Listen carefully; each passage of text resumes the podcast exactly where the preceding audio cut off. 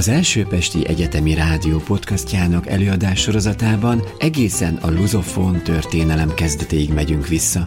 Dr. Rákóczi István történész segítségével megismerhetjük a portugál nyelvű országok történelmének legfontosabb állomásait. A műsor a Budapesti Brazil Nagykövetség támogatásával készült.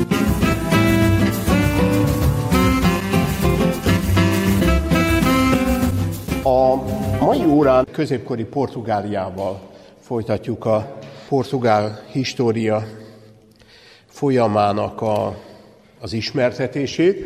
Annyi engedményt azonban kell tennünk, mégpedig az idő miatt, hogy a politikai történeti, mármint hogy a korai portugál feudalizmus korának politika történetéről lemondunk, ezt bármelyik ostoba történelem könyv, amely magyarul olvasható, kellőképpen traktálja.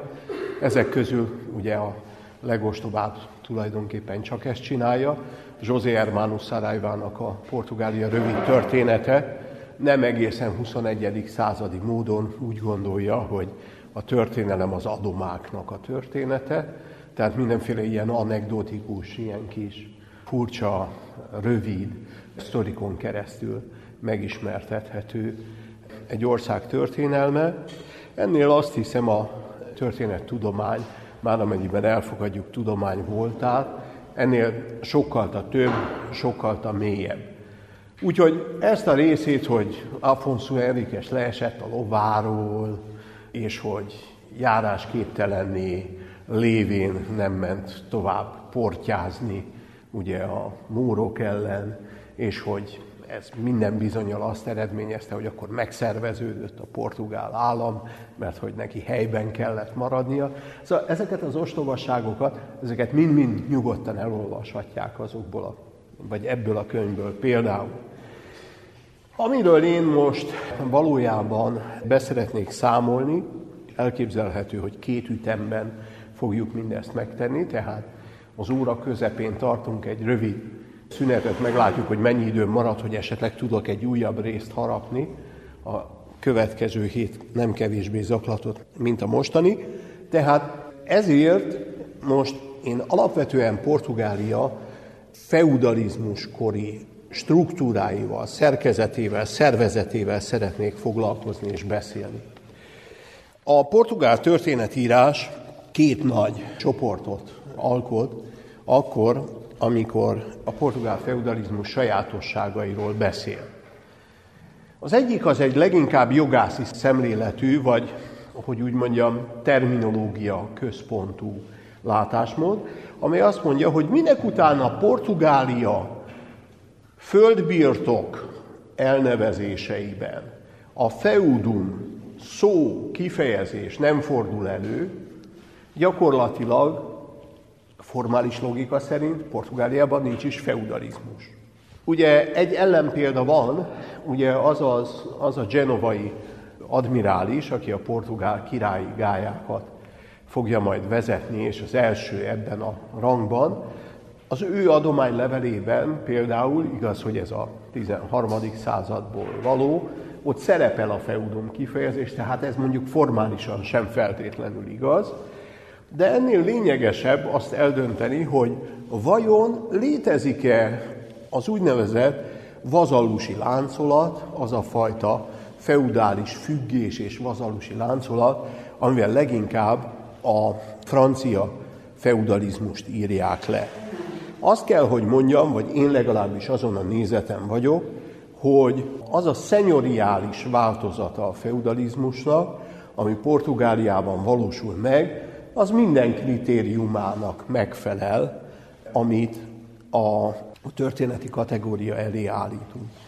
Az a tény, hogy nem Mansunnak hívják például a jobbágy birtokokat, hanem Kazáis néven fut, vagy esetleg Quintana, vagy Villares kifejezésekkel illetik azt, ami a klasszikus feudalizmus klasszikus terminológiájában a mansus, az tulajdonképpen számomra az csak egy okoskodás.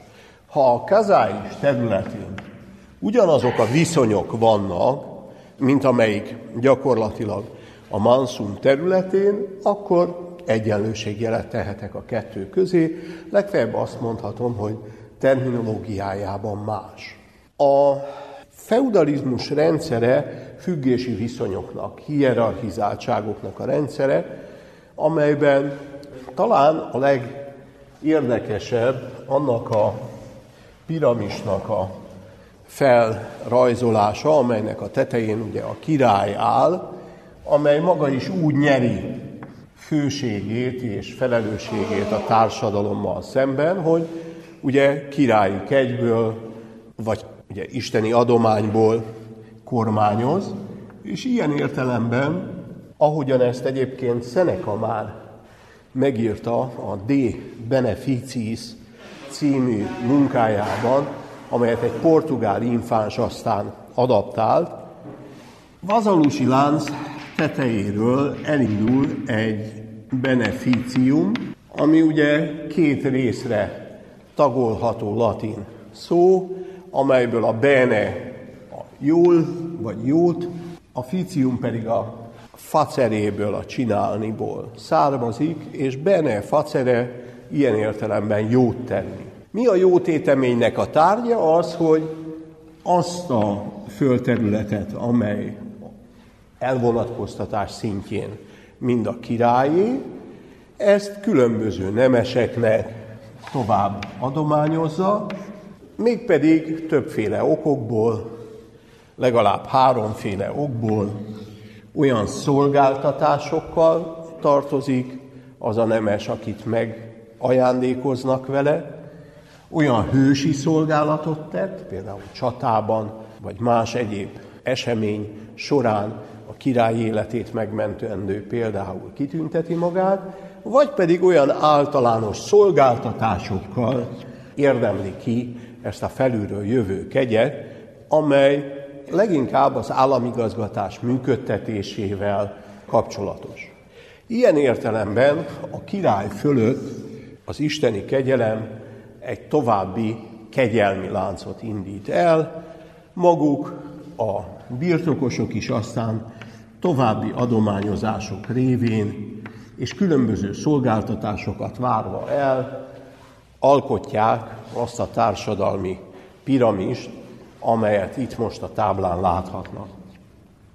Ez természetesen nem csak fölülről lefelé, hanem alulról fölfelé is fölírhatjuk, és azt mondhatjuk, hogy a láncolat elején ugye a szervusz áll, amely valójában a római kori villé, ugye a római kor agrár birtokát nevezték így, a villé területén foglalkoztatott jobbágy, nyilvánvalóan még a jobbágy sor alatt is vannak olyanok, akik viszonylag kevés szabadsággal, vagy ha talán lehet mondani, még kevesebb szabadsággal élnek, de addig, amíg Európának keleti felén legalábbis a röghöz kötés, teljes mértékben való függés állapota áll fönn, ez a fajta függő viszony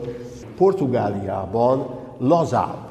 Sokkal több azoknak a jobbágyoknak, parasztoknak a száma, akik a szabad paraszti réteg felé tekintő módon tudják érvényesíteni két ponton is az érdekeiket, mégpedig szabad költözéssel, tehát, hogy elvándorolnak egy más területre, akkor, amikor már a kazál földterülete, a kiosztott parcella, a jobbágytelek már nem tudja eltartani, vagy pedig az a másik eset, hogy elad fölös munkaerejéből, és ilyen értelemben bérlői viszonyba kerül, olyan földeket művel meg, hogy úgy mondjam, még ezen túl, amely számára anyagi felemelkedést eredményez.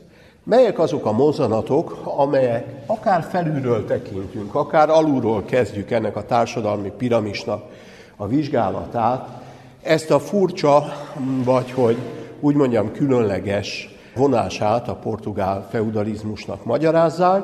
Ez nem más, mint a rekonkista, a nóroktól való visszahódításnak a folyamata, amelynek a során nem egyszerűen, nem kizárólagosan, folyamatosan termelni kellett, gazdasági értelemben véve, hanem katonáskodni is, és voltak olyan területek, amelynek megszervezésére újólag kerül sor, és az újabban megszerezett földterületekre az elvándorlás biztosítani kellett. Újra kellett mintegy népesíteni, telepíteni Észak- és Közép-Portugáliának viszonylag nagy részét, nem is beszélve majd a délről, de arról majd egy picit később.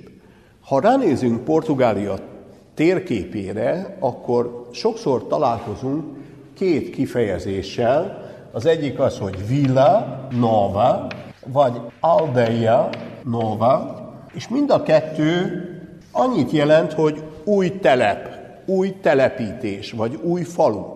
Ez azt jelenti, hogy sokszor azonos névvel, telepesek, ettől délre kerülve fogják újra benépesíteni, vagy gazdasági értelemben is birtokba venni a moroktól visszavett földeket. Ilyen értelemben azért, hogy ösztönözzék ezeknek a területeknek, ugyanúgy, mint középső és kelet-európában az írtványföldek, mocsárlecsapolások jelentettek ilyenfajta kimenetelt, ugyanilyen módon adtak azoknak a kolónusoknak, telepeseknek úgynevezett adományleveleket, amelynek portugál neve az, hogy forál. Ezek a kiváltság levelek rögzítették azt, hogy mindazok, akik ezeknek az új településeknek tagjaivá váltak, azok hogyan és milyen formában nyernek sokszor időszakos, soha nem teljes mentességet bizonyos szolgáltatások alól, illetve bizonyos adónemek megfizetése alól. Ilyen értelemben azt mondhatjuk, hogy mindez alapvetően befolyásolta a portugál feudalizmus láncolatiságát, azáltal, hogy a szabad paraszti réteget viszonylag könnyebb elképzelnünk Portugáliában, és általában a Hispán félszigeten, mint a Pirineusoktól északra, és sokkal inkább szabad ilyen értelemben képzelődnünk erről az autonóm rétegről, semmint ugye középső vagy kelet-európában. Ilyen értelemben egy újabb sajátosság maga a háború, maga a harc, ami úgy a nemesek, mint a tulajdonképpeni szabad rétegű parasztságnak az elnevezésében is tükröződik. Sokszor a terminológia azért sok fontos dologot árul el nekünk, így például, hogyha ugye a villa vagy villéből képződik ugye maga a római kori agrárbirtokból képződik maga az a nagybirtok konglomerátum, amelyben az emberek élnek, akkor azt mondhatjuk, hogy benne a palácium, az udvarház, a portugál pászú kifejezésben él tovább. Ugye a portugál nyelv fejlődés szabályai szerint ugye az intervokalikus ellek és az ennek azok általában kinesnek, tehát a páciumból alakul ki ugye a pászú kifejezés záródással, tehát létrejön maga a nagy birtok, általában közepén elhelyezkedő udvarház vagy nemesi lak, uradalmi központ, amelyek köré szerveződik a felparcellázódott agrár terület, ezeket hívjuk vagy kazáisnak, vagy kintánának, vagy vigyáresnek, és ehhez kapcsolódnak még természetesen olyan birtoktestek, ahol legeltetést lehetett megvalósítani, és olyan birtoktestek, ahol erdőgazdálkodás, vadgazdálkodás, amennyiben a vadászatot már vadgazdálkodásnak tekintjük, valahol egy picit az, tehát ahol más jellegű hasznosítása lehetett az adott földterületnek. Azok, akik jobbágy birtokon éltek, azok szolgáltatásokkal tartoztak a nemes uraknak, ezek közül általában a két-három napos robot jelentette azoknak a földes úr birtokában maradt földterületeknek a megművelésére szánt időt, amely alatt ugye a tulajdonos számára értéket termeltek közvetlenül, de maguk a jobbágy birtokok is különböző szolgáltatások, ellenszolgáltatásai gyanánt be kellett, hogy fizessenek. Ilyen értelemben a földes úr számára más formákban is. Ilyen volt a fuvaroztatás, malomoztatás, makkoltatás, mindenféle úgynevezett banalitások, amelyek valójában közösségi szolgáltatások ellentételezése a jobbátság szemszögéből nézve. Azt kell, hogy mondjuk, hogy azok a birtokok, amelyek a nemesek, illetve a nagy nemesek, a mágnások, a nagyok, a grandok kezében voltak, azok alapvetően három típusúak lehettek, és ennek megfelelően különböző névvel illették őket, vagy lehettek királyi birtokok, és ebben az esetben a rajta levő jobbágyokat is úgy nevezték, hogy regengu, azaz a király jobbágyai. Hát ez nálunk sem ismeretlen forma, elég ugye, hogyha a Balaton felvidéken található például Szent Király szabadjára gondolnak, ez a regengu kifejezés, és ez a király szabadja, vagy király szolgája, ezek gyakorlatilag már is megjelenítik számunkra ezt a réteget. Elképzelhető viszont az, hogy nem a király közvetlen birtokában álltak ezek a területek, általában a király primus inter pares, a legerősebb földbirtokos is, ez majd látni fogjuk, hogy Portugáliában nem feltétlenül így van, hanem két következő csoport nevében is kifejeződik a birtokok különbözősége, mert egyrészt találkozunk a kótukkal, ami túl azon, hogy az egyik legnemesibb, legrégi portugál nemesi név is, a kótú az az egyházi birtokot jelenti, és itt egy újabb pillanat erejéig meg kell állnunk, és meg kell emlékeznünk arról, hogy Portugáliában az egyház intézményesen és intézményein keresztül is a legnagyobb birtokos.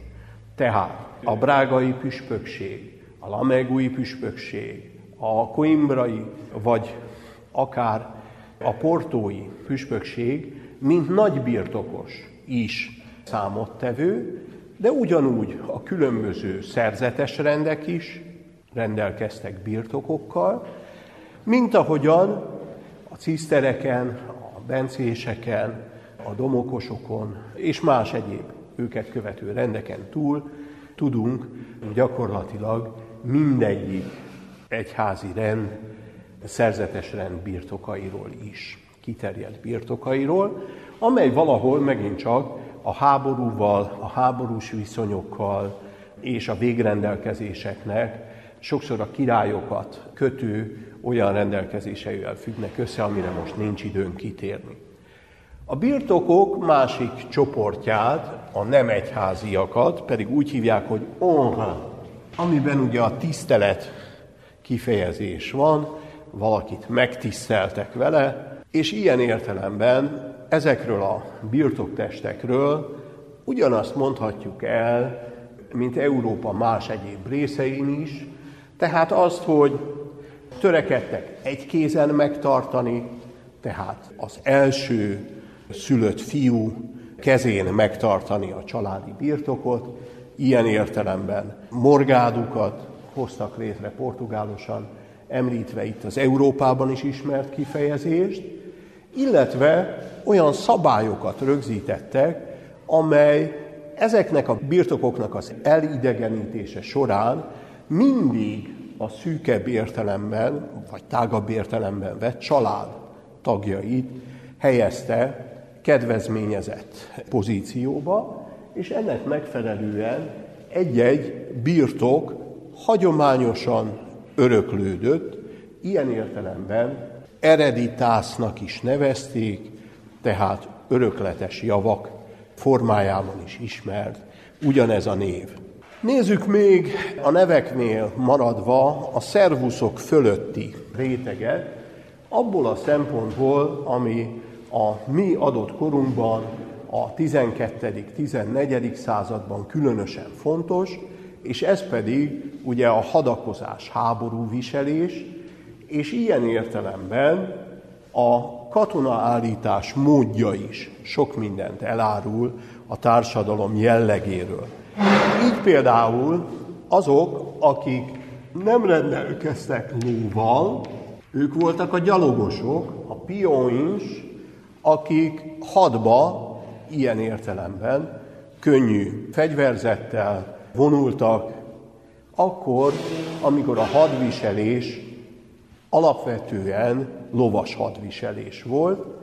Ezeknek a, hogy úgy mondjam, szárazföldi gyalogos csapatoknak az értéke csak a 14.-15. század fordulóján értékelődik föl, és a száz éves háborúban alkalmazott az azinkuri ütközetben, meg más egyéb Portugáliában is fontos csatát vívtak ebben a korban, az úgynevezett Alzsubarrótai ütközetben, majd Alzsubarrótára visszatérünk, valójában már megnyilvánul. De addig a lovasság, és azon belül is ugye az úgynevezett nehéz páncélzatú lovasság jelentette a hadviselésnek a krémjét, és ezért azok, akik már nem gyalogosan, hanem lovat állítva mentek hadba, még akkor is, hogyha paraszti származásúak voltak, vagy hogyha ennek a szabad paraszti rétegnek voltak a képviselői, akkor is ez egy hatalmas rangbeli különbséget jelentett. Őket úgy hívták, hogy cavaleiro, vilão. Ugye a villa kifejezés, és a Benet faceréből mindjárt a Benét azt ki is szedjük, már nem teszünk jót senkivel. Tehát a cavaleiro vilão az a paraszti réteg volt, aki már lovon indult harcba. Természetesen a nemesi csoportok mindegyikére a lovas hadviselés volt a jellemző és a kötelező. Ennek megfelelően találkozunk azokkal a kifejezésekkel, amelyek jogállásukra vonatkozóak. Most megint csak a Cavaleiro Vilão fölé emelkedünk egy picivel, és találkozunk az Escudeiruval. Ugye az Escudo az pajzsot jelent, az Escudeiro pedig ahogyan a heroldok vitték ugye a címer pajzsát egy nemes úrnak ő előtte, valójában azok voltak, akik általában kisnemesekként a nagybirtokos vagy náluk nagyobb uraknak a szolgálatában álltak, ők tehát ennek a továbbadományozási úgynevezett szenyoriális láncolatnak a legalján helyezkedtek el, és fölöttük találkozunk a kavaleirukkal, akik a tényleges lovas kohorszoknak a tagjai voltak. Találkozunk még olyan kifejezésekkel is, amelyek hát első hangzásra roppant furcsák. Például találkozunk olyanokkal, hogy gentionrada, ami ugye máma annyit jelent, hogy tisztességes népek, furcsán fordítva és magyartalanul a kifejezést, de az onrádában megtaláljuk az onrát, ugye? Azt a birtoktípust, amivel a király magához kötötte ezeket a szervilis rétegeket. Jó, oké, okay. de még csak olyan kifejezésekkel is, hogy gentilimpa, ők a tiszta emberek, akik azonban egy újabb csoporttal, egy újabb elnevezés sort indítanak el, ők azok a városlakók, akik általában megint csak hadállítási kötelezettséggel tartoztak a királynak, és a város attól függően, hogy a király birtokán, az egyház birtokán, vagy pedig magánföldes úr birtokán állt el, különböző elnevezésű lehetett, és megint csak különböző fokig, különböző súlyig vett részt a hadállítás általános kötelezettségében. Általában annyit mondhatunk el, hogy a portugál városoknak, a burgézeseknek a súlya, ereje nem olyan nagy, még a bennünket most érdeklő, mondjuk 13. században. Végezetül pedig találkozunk a nagy birtokosokkal, akiket úgy is neveznek, hogy rikuzomens, gazdag emberek, de ennél még számottevően érdekesebb elnevezésük az, hogy infansoins, ugye az infante, majd az infáns, az majd számunkra érdekes lesz, mint a királyi család nem öröklő tagja, az óra egy következő szakaszában, de egyelőre még nem. Valójában az infalans, a nem beszélő, még gyermekkorú kifejezésből származik etimológiai értelemben az infáns, de úgy, ahogy az infansoins is, ők a tulajdonképpeni krémje a portugál társadalomnak, ők azok, akik azt a legfelsőbb, legszűkebb, 8-10 nagy mágnás családra nevezhető felső nemességet, arisztokráciát jelentik Portugáliában. Még annyit, hogy általában, hogyha nem a, a történelmet nem sztori üzérként tekintjük, az az általános következtetés vonható le, hogy ebben a bennünket érdeklő korszakban, politika történeti vonatkozásban két összeütközési pont van. Az egyik a király és az egyház, mint legnagyobb birtokos elleni fellépés a király részéről, abszolút módon érthető és magyarázható, hiszen a király leginkább az egyház rovására tudja a saját birtoktesteit, és egyben adományozási kényszerét kielégíteni. Természetesen a dolog nem annyira nehéz és nem annyira komplikált, mert hogy a mórok ellen állandó harcban állnak, és ennek megfelelően mindig újabb és újabb földterületeket szerezve, azért az adományozás önmagában nem volt lehetetlen. Az egyházon belül is az úgynevezett egyházi lovagrendek, amelyek a rekonkista során kitüntették magukat, jutnak nagy birtokosi szerepkörhöz. Itt hasonló módon, mint ahogyan a király, ők is adományleveleket, forrálokat biztosítanak azoknak a telepeseknek, akiket oda kívánnak vonzani az újra benépesítendő, betelepítendő, megszervezendő, a moroktól visszavett területekre. Melyek ezek a lovagrendek? Ugye a Santiago lovagrend az egyik, a másik meg, ami számunkra majd nagyon fontos lesz, ez az ávis rend, ami gyakorlatilag legalább annyira fontos, mint a Calatrava például Kastília szempontjából. Ráadásul ugye a portugál királyok is a 13. század végén részesei annak a nagy biznisznek, amelyet gyakoroltak, különösen francia földön. Ott kezdték el, hogy gyakorlatilag ugye a templomosokkal szembeni per, az lehetőséget jelentett ugye ennek a lovagrendnek a birtokai és kincsei fölötti uralom vagy felügyelet megszerzésére. Portugáliában nagyon ügyesen járt el egyébként Dénes király, Dondin is. Ő gyakorlatilag nacionalizálta a templomosokat, például mindössze nevet váltott, és az Ordem de Cristo valójában a templomosokkal jogfolytonos, ha úgy mondjuk, de tagjaiban meg reformált egyházi lovagrend. Ráadásul úgy az ávis, mint a Krisztú rendet, valahol a portugál királyok úgy kezelték, mint a Dauphin területeit francia földön, gyakorlatilag az volt majd a királyá lesz gyermeknek a gyakorló pályája, hogy úgy mondjam, ahol ugye saját udvartartást vezetett, és akkor, hogyha megtették ezt a királyi gyermeket egy egyházi lovagrend nagymesterévé, akkor gyakorlatilag a király nem kényszerült a saját területeiből szakítani ki, és javadalmakat biztosítani, az önállósítani kívánt, és az uralkodásra felkészíteni szánt gyermeknek, hanem gyakorlatilag lenyúlt egy már meglevő struktúrát. Tehát azt mondtam, hogy az összeütközési pont az nagyon sokszor egyház és a király eh, fölött van.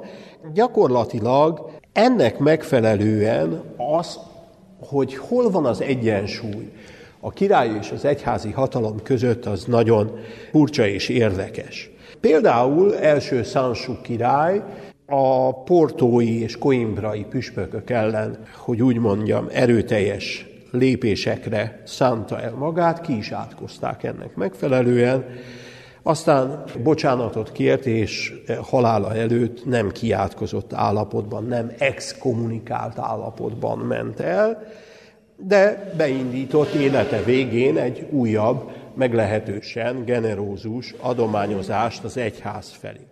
Fia, második Alfonz még sokkal tovább ment tulajdonképpen az egyházzal való összeütközés során.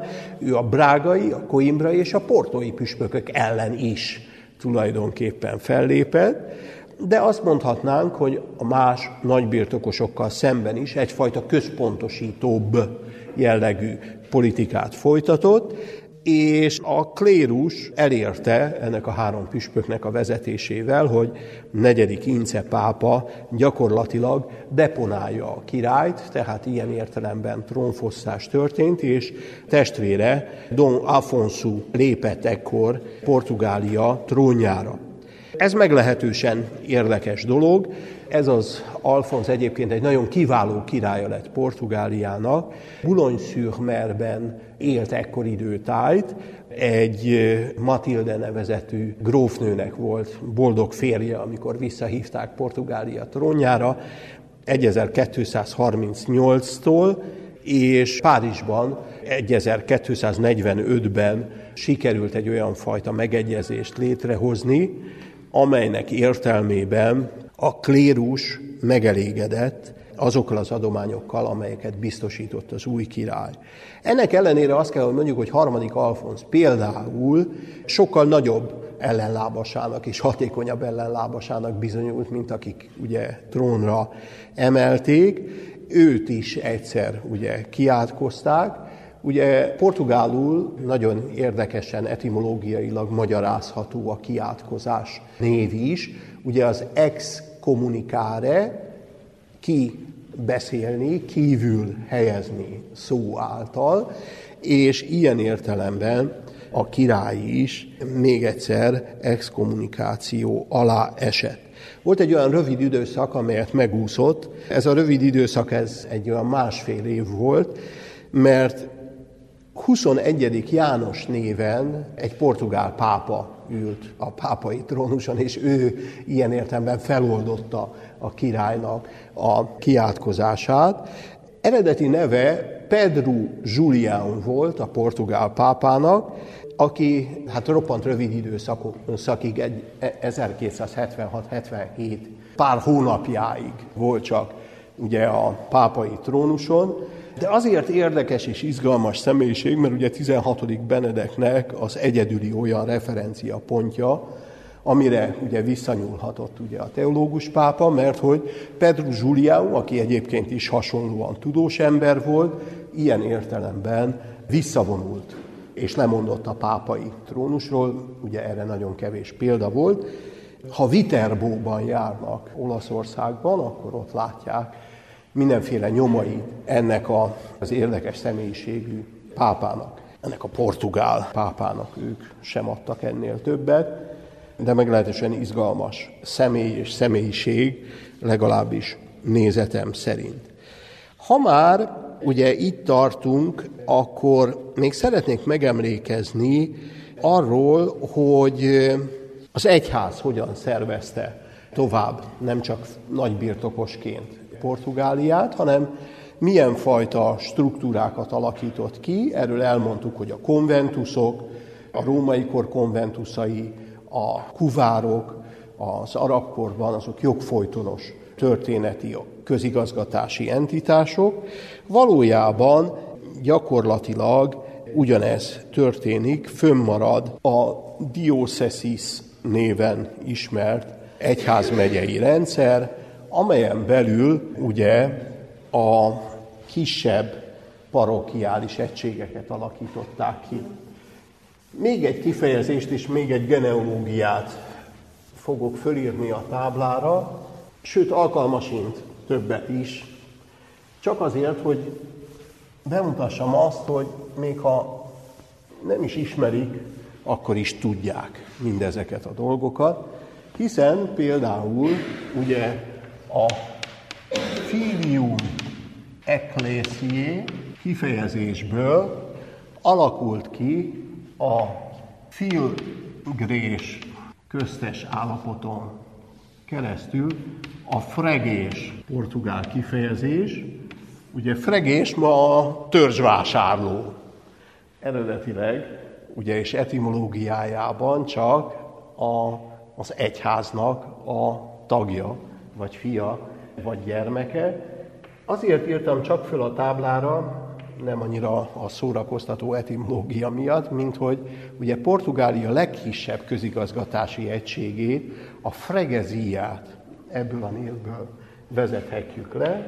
Ha már a fiaknál tartunk, ugye, akkor a filium de aliquod ból alakult ki a filium de algu, amiből a fidalgu kifejezés származik, ami ugyanaz, mint ugye Spanyolországban az hidalgo, ami ugye ugyancsak nem, nemest jelent, és ott ugye nyilvánvalóan nem fiú de algo, hanem hijo de algo, tehát valaminek a birtokosa a jelentése. Rejtő Jenőnél alkalmasint, mint hideg ló szerepel, ugye ez a kifejezés csak a tréfa kedvéért. Egyrészt a nemesek összefoglaló neve az, hogy fidalgu, azaz valaminek a birtokosai, értsd ez alatt a valami alatt a földet, általában az idalgó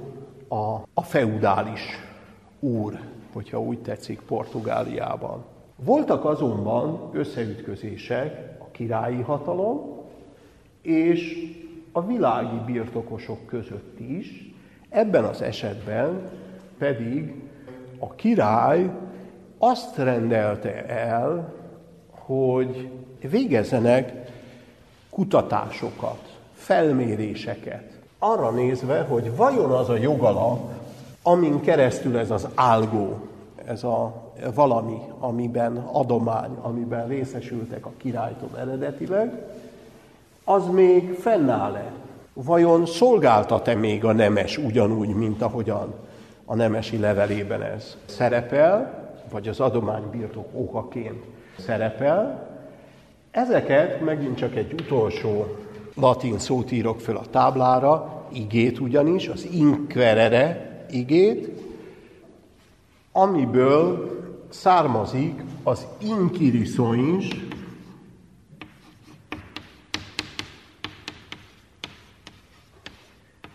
nevezetű jogintézmény, amelyet általában a király, vagy a királyi kancellária rendelt el, ez pedig az volt, hogy megnézik a birtokok, az adománylevelek jogalapját, és eljárnak, amennyiben nem jogos jogcímen birtokos valaki.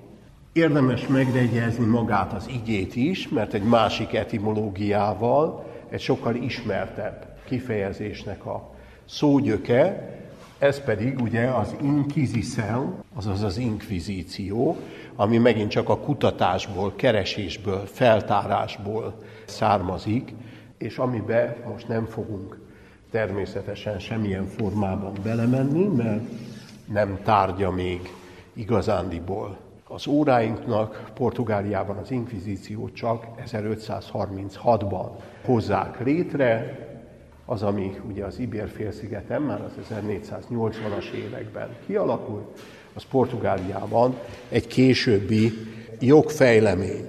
Míg annyit, hogy természetesen hívják még a vasallu néven is, azaz vazallus néven is azokat a nemeseket, akik szolgáltatni kényszerültek, mindazoknak, akiktől földet kaptak, Ez pedig általában katonai jellegű szolgáltatás volt, vagy szolgálat volt. A portugál közigazgatásban vannak szakosodott szervek, hogyha úgy tetszik, vannak a hadsereg vezetője, hadsereg főparancsnoka, akit ugye Alfer és Mor néven ismerünk, de ugyanígy vannak a Chancelleria vezetői, aki már a királyi központi irányító hivatalnak a vezetője, és egyre inkább, és ahogyan előre haladunk a korban, van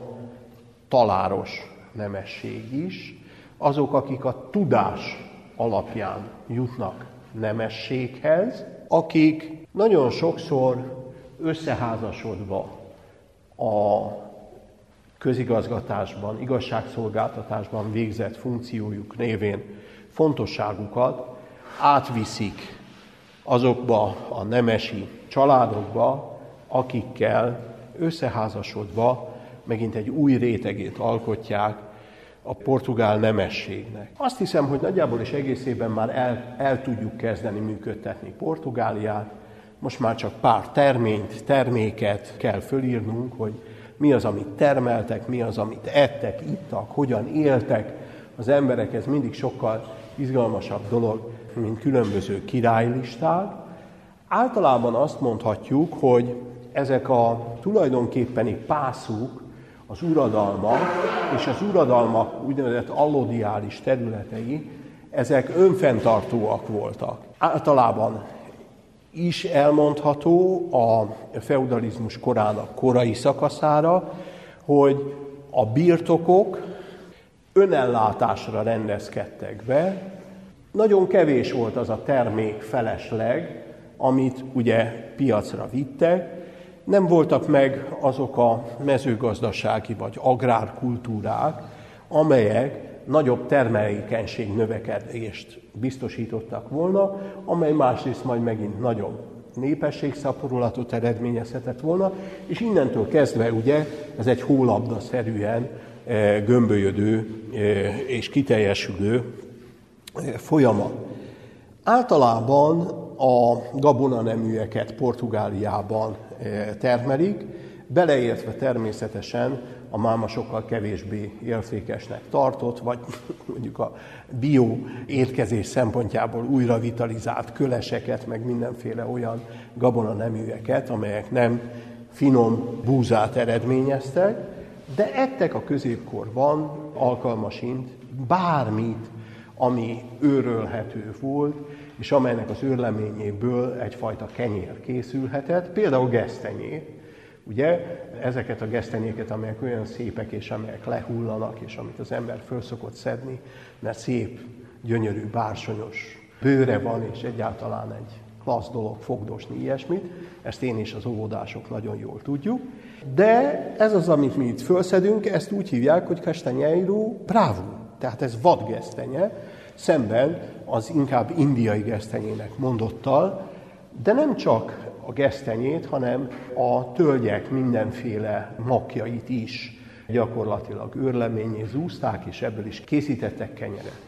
Portugáliának jellegzetes tájképi, hogy úgy mondjam, eleme volt a szarvasmarha, az állat, amely nagyon sokszor a gazdagságnak is egyfajta fokmérője volt, tehát azok a mezőségek, rétek, amelyek a Minyútól kezdve a belső területekig mindenütt eléggé párásak voltak és eléggé zöldek voltak, alkalmasak voltak az állattartásra, természetesen minden egyéb apró vágó marhát, barmot, jószágot tartottak, nem csak ugye nyilvánvalóan a szarvasmarha volt, csak ennek volt talán ugye a legnagyobb presztízse. Valamikor a 12. században, és ez összefügg ugye a ciszterciek újabb mezőgazdasági technikájával, amelyet meghonosítottak a Pireneusokon túlról hozott mezőgazdasági eljárásokkal, amelyel nem fogom magukat untatni sem vaspapucsos, meg más egyéb eketípusok fejlődéseivel,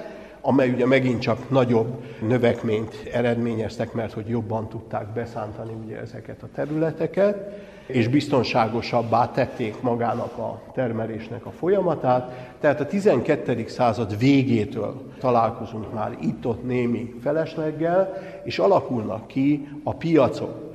Tulajdonképpen a fejre néven ismert jelenség ugye az árupiacok voltak, amelyekből ugye mind a mai napig fennmaradt a közellátásban számos ilyen. Portugália helységneveinek a tárában, hogyha megnézzük a fejra kifejezést, ilyet is viszonylag sokat találunk, olyan alkalmas pontokon, amelyek többnyire városiak voltak, kialakultak azok a rendszeres, havi vagy szezonális piacok, amelyen a termény felesleget cserélték. Természetesen nem csak naturális gazdálkodás volt, és nem csak termék feleslegek természetbeli cseréje is, hanem pénzben is történt ezeknek a cseréje. Azt mondhatjuk el, hogy a portugál királyok gyakorlatilag Afonso Enriquez-től kezdődően vertek pénzeket. És használatban tartottak úgy Kasztíliában, Leonban, mint déli mór területeken alkalmazott, vagy használt ott cirkuláló pénzeszközöket is.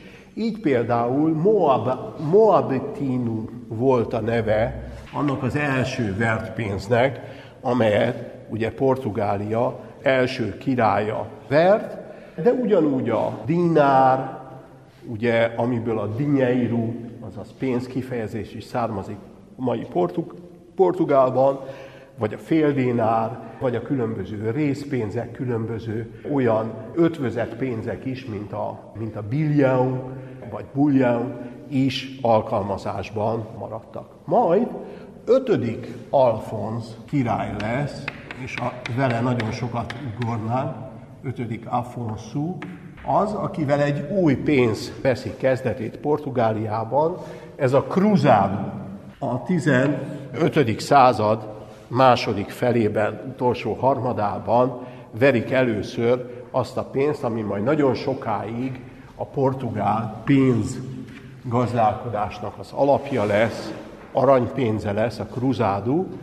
Ugye cruzádú egyébként keresztest jelent, és egy olyan pápai felhívásra, amely a földközi tenger medencéjében egy keresztes hadjáratot hirdetett, annak a az emlékére tulajdonképpen egyfajta emlékpénzként vereti a később állandósuló és jó aranytartalmú kruzádó. Miért beszélek a pénzről, és miért beszélek valójában a király intencióiról? Hát azért, mert valójában a pénzgazdálkodás és a kereskedés emeli föl azokat a városlakó rétegeket, inkább már a 13.-14. században, sőt inkább a 14.-15. században, amelyek egyre jobban potenciálisan a király szövetségesei, akár az egyházzal, akár pedig azokkal a nemesekkel szemben, akikkel szemben egyre jobban támaszkodhat a király, mert hogy királynak mire van szüksége? Alapvetően, amikor nem hadállítási kötelezettsége van, később majd akkor is, alapvetően pénzre van szüksége, olyan likviditásra, olyan, hogy úgy mondjam, kipengethető igazi pénzre, nem absztrakt, elvont értékmérőre, hanem ténylegesen aranyra, ezüstre, amelyet nyilván a városi adókból tud a kereskedelmi tevékenység megadóztatásával tud előteremteni. Nagyon izgalmas, és a legfontosabb, amit a mai órán el kell, hogy mondjak, az az, hogy Európában is ez a folyamat lezajlik, és egy nagyon izgalmas geostratégiai eltolódást eredményez. Ugye, ahogyan beszélünk időszakos vásárokról, voltak olyan nagy, általános, hogy úgy mondjam, európai vásárok, ugye múlt héten volt ugye a frankfurti könyvvásár, ugye? Erről mindenki tud és ismeri, de az is egy ilyen nagy európai jellegű vásárgócra épülő hír, könyv, kommunikációs vásárrá fejlődött ki az idők során. Nyilvánvalóan itt Gutenberg óta, tehát már a könyvnyomtatás óta van ennek az egésznek jelentősége. De például az Alpokon inneni és az Alpokon túli javaknak a cseréje, amelyek nem csak egy ország keretein belül alakulnak ki, hanem nagyobb régiókat figyelembe véve is Európán belül. Ugye hagyományosan volt egy olyan útvonal, ami Észak-Európát Itáliával kötötte össze, ezek voltak ugye a sampányi nagy piacok, amelynek a 13.-14. században megtalálták az alternatíváját. Nem szárazföldi úton, nem feltétlenül az Alpokon átvezető kereskedelmi útvonalat használva, hanem egy alternatív útvonalon keresztül a földközi tengerből az Atlanti óceánon keresztül annak északi részére cserélt a két legnagyobb termelői gócpontja Európának árukat, javakat, árucikkeket, szolgáltatásokat pénzkihelyezéssel, nagyon sokszor ágensi kereskedelmi hálókkal, hálózatokkal, ügynökökkel, bankokkal, amelyek ugyancsak a 13.-14. századnak a termékei, és amely két végpont közötti hajóútvonal felértékelte azt a Portugáliát, amelynek a területét érintik ezek a távolsági kereskedelmi útvonalak. Ez azt eredményezte, hogy a 13. század, 14. század portugál városlakó, leginkább Porto, Lisszabon, talán ez a kettő emelhető ki a leginkább, ezek a városi kereskedő körök maguk is részt vesznek ebben a nagy európai áru csere szállításban, forgalmazásban. Egyrészt ugye ez középpontján, metszőpontján volt ennek az útvonalnak, és nagyon sokszor helyeztek el itt árukat, és innen újra exportáltak javakat. Másrészt pedig ugye a portugál kereskedők maguk is egészen Szalonikáig bezárólag a földközi tenger keleti medencéjében is, mint kereskedő nációk megjelennek önállóan. Ugyanígy Brötányban, ugyanígy északi területen, talán mondjuk Danskig bezárólag vannak jelen olyan portugál kereskedő kolóniák, amelyeknek egyre nagyobb fontossága és súlya van. Itt szeretnék egy kitérőt tenni és beszélni a 14. század talán legfontosabb, nem katonai jellegű, nem politikai jellegű, és mégis a legnagyobb következményű fejleményével, amely ezzel a fokozott európai és tengeri összeköttetési lánccal is, hát valahol összeköttetésben áll, ugyanis felütötte a fejét a század közepén szerte Európában a Pest is, a Nagy Pest is, a Fekete Pest is, 1348 az az évszám, amely általában is ugye a legfeketébb, a legtragikusabb módon írja be magát a népesség történetben Portugáliában. Úgy tűnik, hogy nem is nagyon változik vidék és város aránya, nem is nagyon változik észak és dél aránya, hanem általánosságban mondhatjuk el, hogy a lakosság egyharmada fele valahol a kettő között hal meg egészen rövid időn belül, ugye ennek a járványnak az áldozataként. Nagyon izgalmasak a járványok, hogy úgy mondjam. A járványok kultúrtörténete igazán izgalmas.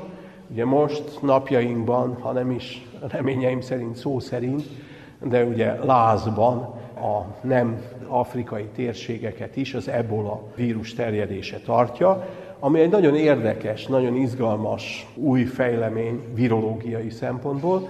Ugye arról van szó, hogy emberre átmenő gyakorlatilag állat fertőzésekről van szó, amelyet általában vadállatok, vadászott állatok rossz konyha technikával, nem higiénés körülmények közötti emberi fogyasztásával alakul ki, és amelyik aztán ugye a terjedést elindítja. Na most igazándiból nem az a gond, hogy hogy fog terjedni az ebola, hanem az a gond, hogy milyen új gócpontokon fog kialakulni még ezeknek a mutánsa, meg a mutánsok mutánsa is, tehát tulajdonképpen ez az ijesztő ebben a járványban, de időről időre más egyéb állatról emberre terjedő vírus is komoly aggodalmakat okoz. Ez is állati szétterjesztésű volt, ugye a patkányokon keresztül, a kikötőkből könnyen elindult fertőzés volt, amelynek nem tudtak igazániból gátat szabni, nem voltak olyan medikáliák, amelyeken keresztül ez lehetséges lett volna. Hasonló módon a világ történet még egy nagy járványt ismer,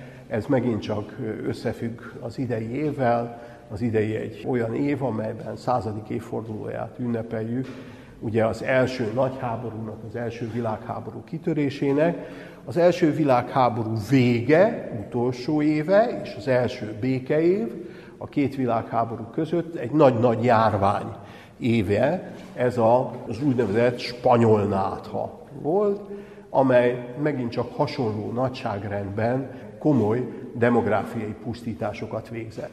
De semmely járvány Európában nem okozott olyan sok következményű, olyan sok hatást kiváltó változásokat, mint amilyen a nagy pestis járvány volt. Egyrészt a demográfiai hihetetlen veszteségek miatt.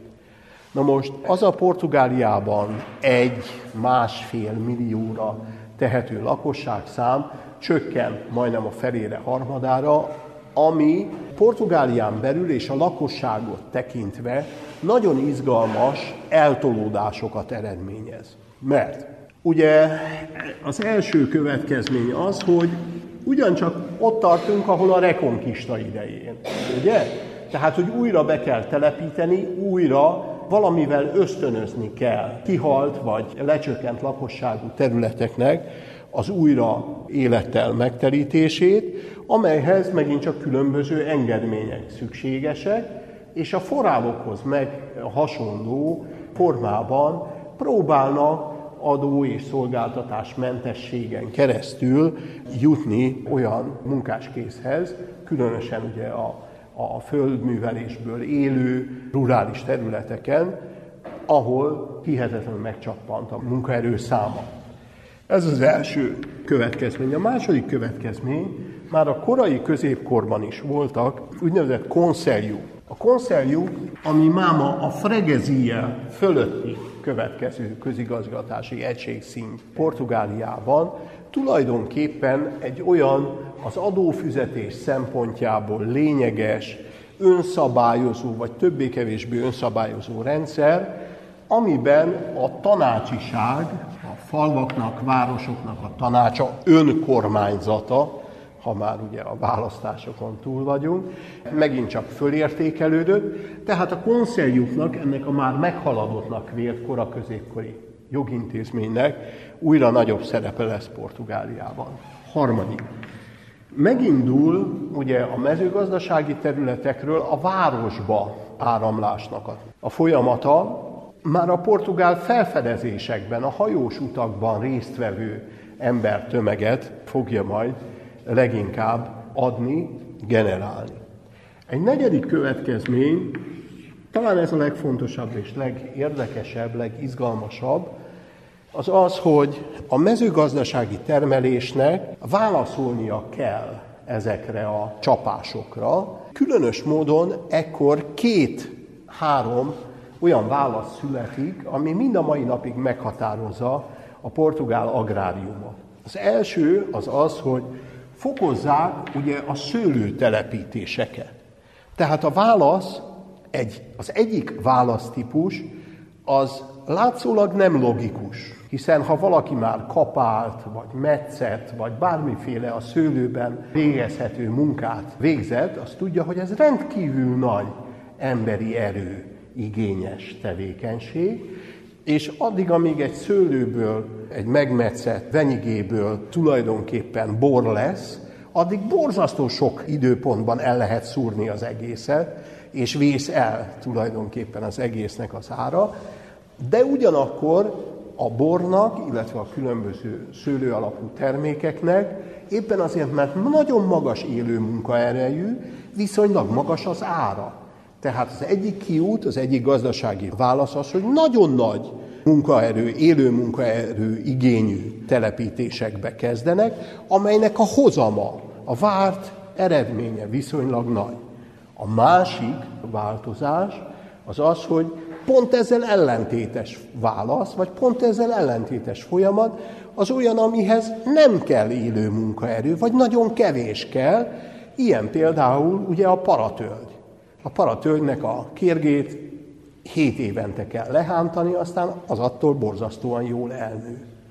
Ugyanígy az olajfaligetek is valójában nagyon kevés gondozást, művelést igényelnek, ki kell menni, szezonálisan borzasztóan nehéz, le kell rázni ugye az olajbogyókat, ki kell préselni, sajtolni, tartósítani alkalmasint, de ezek szezonális jellegű munkák, nem állandó nagy munkaerőigényű mezőgazdasági kultúrát. Mindez ugye azt eredményezi, hogyha egyrészt szőlőket telepítenek, másrészt olajfaligeteket, harmadrészt pedig ugye a legeltetéshez, makkoltatáshoz ugye tölgyeseket hoznak létre, illetve paratölgyeket, látnak szívesen ezeken a birtokokon. Ez azt eredményezi, hogy a feltört, magyarul a mezőgazdasági művelés alá vett területek viszonylag szűkülnek. És éppen a gabonából, a leginkább élelmezési vagy közélelmezési cikkből